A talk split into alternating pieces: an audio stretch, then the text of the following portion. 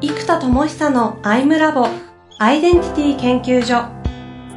私は何者なのかそれは人類にとっての永遠のテーマ。15年の歳月をかけ開発された統合された究極の私と出会える技術アイミング。不確実性の時代を生きる次世代リーダーのためにアイデンティティの本質について語り尽くします。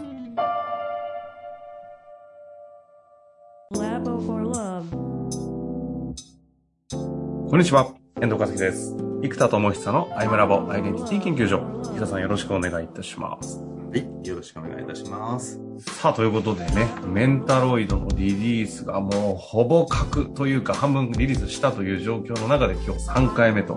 いうことを行っていくんですが、もう何度も何度も話している問いの生成の DXRPA 化だということで、これをね、キャラクター、メンタロイド化、あなんていうんですかキャ、キャラクターロイド化すると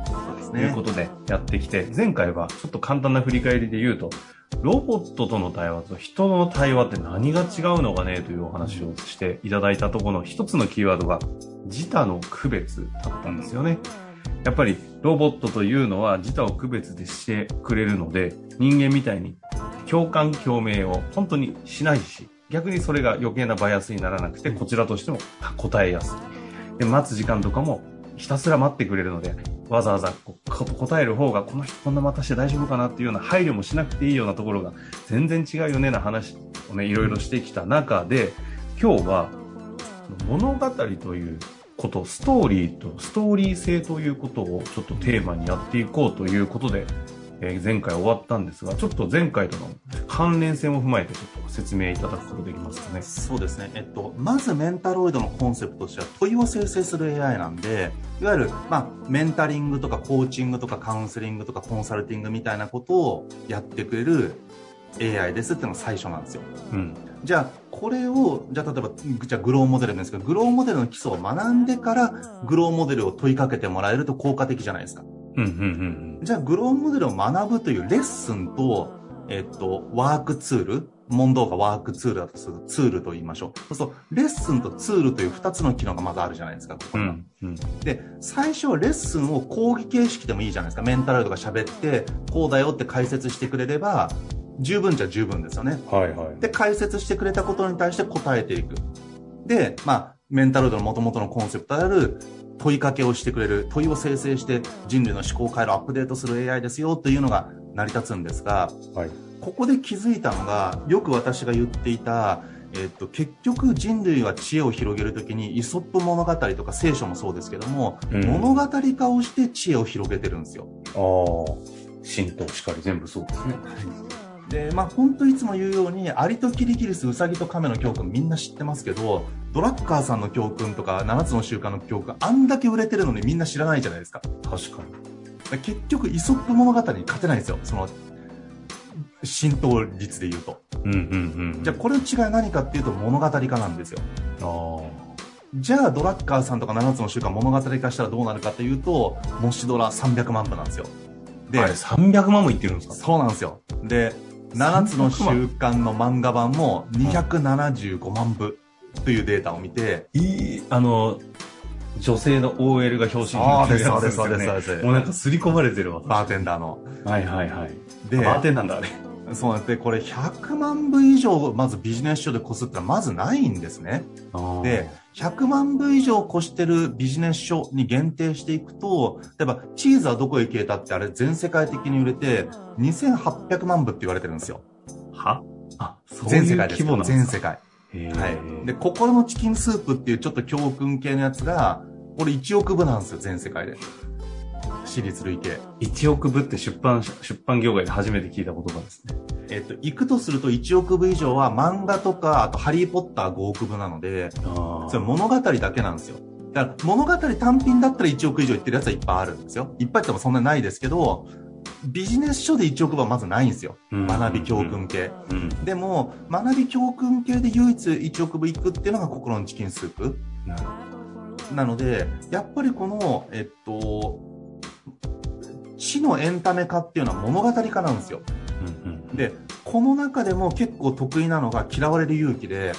例えば、あの、7つの習慣キャラクターいるじゃないですか。もしドラも女子高生いるじゃないですか。はい。で夢を叶える像も400万部いってるんですけど、これもゾウさんとかいるじゃないですか。ガネーシャとか。えで嫌われる勇気って鉄人と青年が淡々と語っていくので、キャラクターないので、エンタメ化まで行ききってないんですよ、実は。えああ、あれ、だから対話形式でこそうです。う、進むんでしたよね。はい。でも、これは対話形式の物語になってるじゃないですか。うん。しかも情景描写もないわけですよ、ほとんど。だから実は、素行として素行としていくと、問答対話の物語なんですよ。で、問答対話の物語にした上で、それにキャラクターがついたり、情景描写が入っていったりすると、で、情景描写とかその小説力が上がってくると、それがもっとね、物語としてハリーポッターみたいに昇華していきますけども、知的なものって物語性で言うと、ハリーポッターほど面白いわけじゃないんですよ。売れてる漫画ほど、ワンピースほど壮大なストーリーじゃないんですよ。う。うんうんうん。でも、問答型の対話によって理解がしやすいんですよ、人って。なるほど。だからテレビでも対談って分かりやすいんですよ。で、ニュースピックスとかでも、落合さんとかちょっと天才的な人なので、一人語りされたら置いてかれちゃいます、と、何言ってるか分かんないんですよ。そうなっちゃいそうですね。で、それを周りの問答ですよね。問答対話によって、問答によって場が生成されるから面白いんですよ。うんうんうん。だからやっぱ知恵というものは、問答対話にの物語にできると圧倒的に広がりやすい。はであるならば、あ。メンタロイドのレッスンの基本形も、問答対話でまず最低2体のメンタロイド同士が対話し合って、うんうん。理解したり質問したりしながら、物語を進めますと。でレッスンも一方的な講義だけではなくって、もちろん講義も入れていいんですけど、メンタロイドによる講義も入りますけども、その2体が対話するっていうのをベースに置いとくと、物語性が出て対話によって理解しやすい。あと、読者がよくわかんないと思ったのを、読者に近いキャラクターに、え、ごめん、それ難しいけどどういうこと？って言って、な鉄人と青年の対話だったら、青年側から質問が入ったり、アンチテーゼが入るじゃないですか。うんうん。あなたみたいな言い方するから、世の中こういう人が増えるんだ、みたいな、ものすごいアンチテーゼをぶつけたりとかするんですよね。で、そこに鉄人が答えていったり、問いかけ返したりすることで、なるほどってどんどん青年もまろやかになっていくわけですよ。うんうんうんでもこういうのも読者から見ると、えー、意味なくね？とか、アンチテーゼも出れば、よくわかんないんだけどって問いも出るじゃないですか。うん。確かに。これをもう一個のキャラがやってくれるんですよ。それはつまりその今後展開していくコンテンツをメンタロイドの2体のこの対話形式でのコンテンツ配信、学びの場を作っていくという話ですか？あそれがスタンダードになっていて、あで、えっと、UI としてはもう、今、ね、あの、コロナ禍で一番売れたアプリがピッコマって言われてるんですけど、はい、あ、そうなんですね。そうなんです。売り上げが上がったやつね。ああ、気気づいたらその罠にはまって確かにダウンロードしてました。そう、僕もね、あれ研究のために入れたらね、結構よく見ちゃうんですよ。うんうんうん で、えっと、やっぱあのインターフェースというか UI が一番いいなと思っていて、だからこのメンタロイドもその書籍っぽいやつをクリックするとメンタロイドが起動して、で、対話の物語で理解をしていきます。で、理解したら、まあ、場合によってはちゃんと解説をしてくれてもいいんですよ。で、そこから問答、問いかけがあって、例えば鉄人が青年に問いかけたことで青年が成長するじゃないですか。はいはいはこれと同じ問答回路をユーザーにしてくれるんですよ。い。なるほど。鉄人が問いかけてくれる。で、自分が答えていくと、それに基づいて、例えば鉄人と青年の中に、じゃあ、えーこの生田さんはこういうビジョンらしいよ。あなたのはこうだけどどう思うあ、いいじゃん。みたいな感じで話していく。っていう風に自分も物語の中にさらに入れちゃうんですよ。ああ。これでも逆に、その、コン、いや、それすごいいいなと思う一方で、コンテンツホルダーがそのコンテンツ制作する技術って、結構、なんか、名編集者とかいないと作れなそうなイメージもあるんですけど。えっと、これまず結構難しいって思うじゃないですか。はい。で、えっと、まず、えっと、必要なのはまずコンテンツの構造化なんですよ。うんうん構造だってないコンテンツはメンタロイド化した時に因果関係がわからないので非常に難しいです。なんで因子分析系って難しい。難しい。できなくはないんですけど、面白みが減るんですよ。うん論理性がメンタロイド持てないので。うんでもマズローのピラミッドみたいなやつって論理性があるじゃないですか。因果関係が。だからそういうまず構造図にします。うん。で、あとそこからシナリオを作んなきゃいけないんですよ。そうですよね。で、じゃあ問答シナリオを作りましょうって時に、じゃあ、もん、例えば小説を書く人というのは、たくさん小説を読んでる人が、やっぱり上手に書けるじゃないですか。うん。っていうことは、問答のストーリーを書く人は、たくさんの問答に触れてる人がデータベースが多いので、いいのが書けるはずなんですよ。うん。うん。そうすると人材開発とかコンサルティングの現場でずーっと人と向き合ってきてる人は、小説力はないんだが、お人との問答の数が異次元なんですよ。そうするとおそらくこれをシナリオ化するちょっと側をつけてあげるものだけあったら骨太な骨がもうあるんですよ、みんな実は。あるはずなんですね、ここ。そうなんです。問答の数が違います。うん。で、あとやっぱりこの向き合ってきてる数が、だから向き合ってきてないハリボテだと難しいんですよ。うんうん。でも向き合ってきてる数が多い人って、やっぱ分かるんですよ。こう言ったらこう誤解しちゃって、逆になんか全然反発心を持たれちゃったパターンとかうんう、ん。でもそれは、ああ、でもそう考えちゃうから難しいんだよな、みたいなこととか、あとやっぱり逆効果になっちゃうパターンとか、なんか褒めたら本当になんか完全に天狗になっちゃって勘違いしちゃって、あれ？みたいな褒めれば伸びるって聞いたのに、みたいな。おでで、褒めて伸びる人が8割なのに、確かにね、5%ぐらいね、褒めたことがね、大逆効果になる人がいるんですよ。で、やっぱそう認知のちょっとズレがある方とか、あと、褒められたことで、その上司とか、その人たちの権力の傘に入って、俺は気に入られてるからっていうふうになんかね、ちょっとね、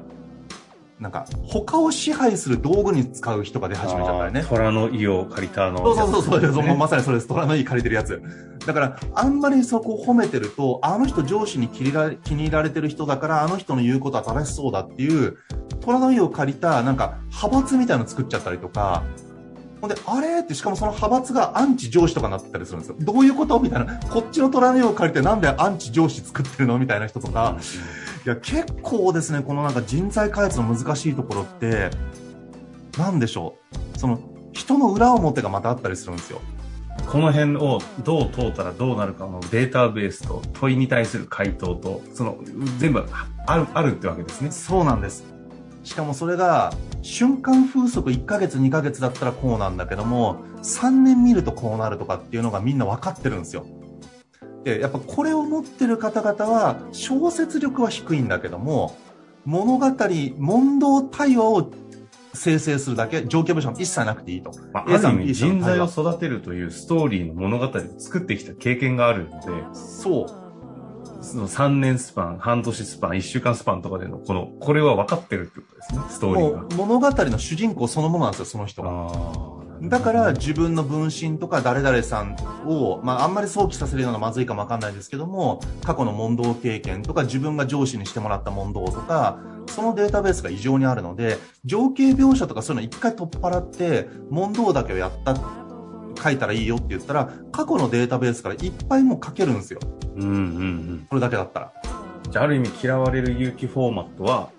人材開発をしっかりやってきた、まあ、著者レベルだったり、講師レベルやってるような方々っていうのは、ある程度できるとそうですね。ストーリー作れると。その通りです。で、ここにチーズはどこへ消えたとか、もしドラとか7つの習慣みたいに、ちょっとストーリー性、小説要素を入れるんであれば、ちょっとそのシナリオを学んでいけば、スパイスとしてちょっと入っていく。ので、まあ、それが究極ない嫌われ領域のそぎそぎ落とされたパターンでも十分だと思います。うんうんうん。で、それプラス構造図があれば、対話と構造図があることでむちゃくちゃわかりやすい。でも嫌われ領域は構造図がないんですよ。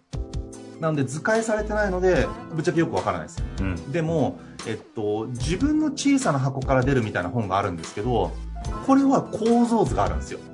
うん対話を通じて。だからこれむちゃむちゃいけてて、あのーだからこの構造図と問答対話が連動していくってパターンが最強ですね。なるほどね。はい。まあ、なので、あメンタロイドを通した教育ロイドの教育、その問答ではなくて、伝えるはい、時に、レッスンその。レッスンの方に関しては、ふた、二人の、まあ、二人以上の、このメンタロイド同士が対話形式で進めながら伝えることがいい。その背景というのは、現実起きているいろんな広がっているものというのが、そのストーリーだったり、物語だったりっていうところで、7つの習慣の漫画家しかり、嫌われる勇気対話しかり、もう究極心のチキンスープしかりで起きてるので、それをもとにピッコマモデルでコンテンツを出していこう、ストーリー性にしていこうということでやっていくっていうのが決まったわけですね。そういうことです。なるほどごいですね。いやー大変でした。だから、でもそういう意味じゃ本当にメンタロイドという人、このやっぱり著者とかその人が出てきてしまうとその人が喋ってるっていうこう勉強チックな感覚になるのがキャラクターが会話をしながら言ってるとある意味漫画とかアニメを見てるかのような形で気づいたら裏側の構造図を勉強できているっていうのができちゃってるっていうので学習は進みそうですよね。そうですね。だから、本当にミニマムなスタイルで言うと、問答対話と構造図の掛け算は、全員ベースで作ってほしいんですよ。うん。あの、メンタロイドをサードパーティーって言って他の人も作れるようにしてるので、で、まず自社のやつを出しますけども、で、これがベースにあれば相当理解できて、そこにちょっとストーリー性とかファンタジーでもいいと思うんですけど、あの、載せていくといいなということで、物語型の学習からの、問答物語型の学習からの、問答による落とし込みあができるので、問答によってレッスンで学び、問答ツールによって自分を深めていく。これの掛け算で学んでいけるっていう。あ、なるほどね。問答で学び、問答で深めるのか。すごいな、これ。そうなんですよ。実際でも世の中のものはそうやって出来上がってますもんね。出来上がってます。全然気づいてませんでしたが。だからやっぱり、私もじゃあアイミングとかのセッションを、えーっと、解説するじゃないですか、皆さんに。今今まで教えてたんですよ。でもなかなか伝わらないんですよ。でも、うん私が実際にもう上場企業を創業した方向けのセッションを今は見てもらって、見取り稽古にしたんですよ。もうフルセッション全部見てもらいます、今。全 2, 2時間かけて12回。で、全部見てもらうと、その問答のやり方と間合いと全部見るので、あ、そんな基準でやってるんですかっていうのが、やっと伝わったんですよ。だからもう教えない教育って昔からありましたけど、武道とかの。あれ本当に有効だなと思いました。うん。まあ、掛け算ですけどね、構造化して分かりやすくするっていうのは大事なんですけど、構造図さえ用意しておけば、その構造図に基づいて紐解くヒントが用意されてるんですよ。なんでそのちゃんとヒント、地図、宝の地図は用意してあげて、地図に基づいて全部見れば自分で答えを導ける最低限の道具だけ渡して、経路はいちいち細かく教えないっていうスタイルが非常に有効ですね。なるほどですね。まあ、ということで今回、もの、問答型の物語がね、その、俺、生田さんの手、手元にちょうど今、資料を見てしまったんですけど、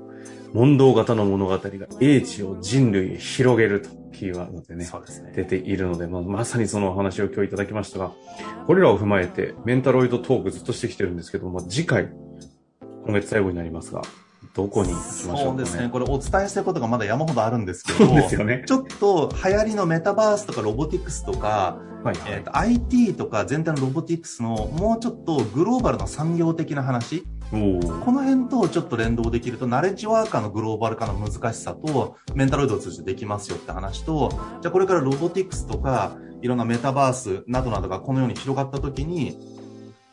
まあ日本初のこれが仕組みなので、この仕組みによって世界の産業界のどこにどういうふうに展開をしていくのかっていうことが連動できると、この広がりが大きい話になるので、ちょっと最後はその産業的な話、まあちょっと産業も私も詳しいわけじゃないですけど、自分の描いてる構想の中の産業、世界の産業っていうところと連動させて話したいと思います。楽しみにしております。ありがとうございました。はい、ありがとうございます。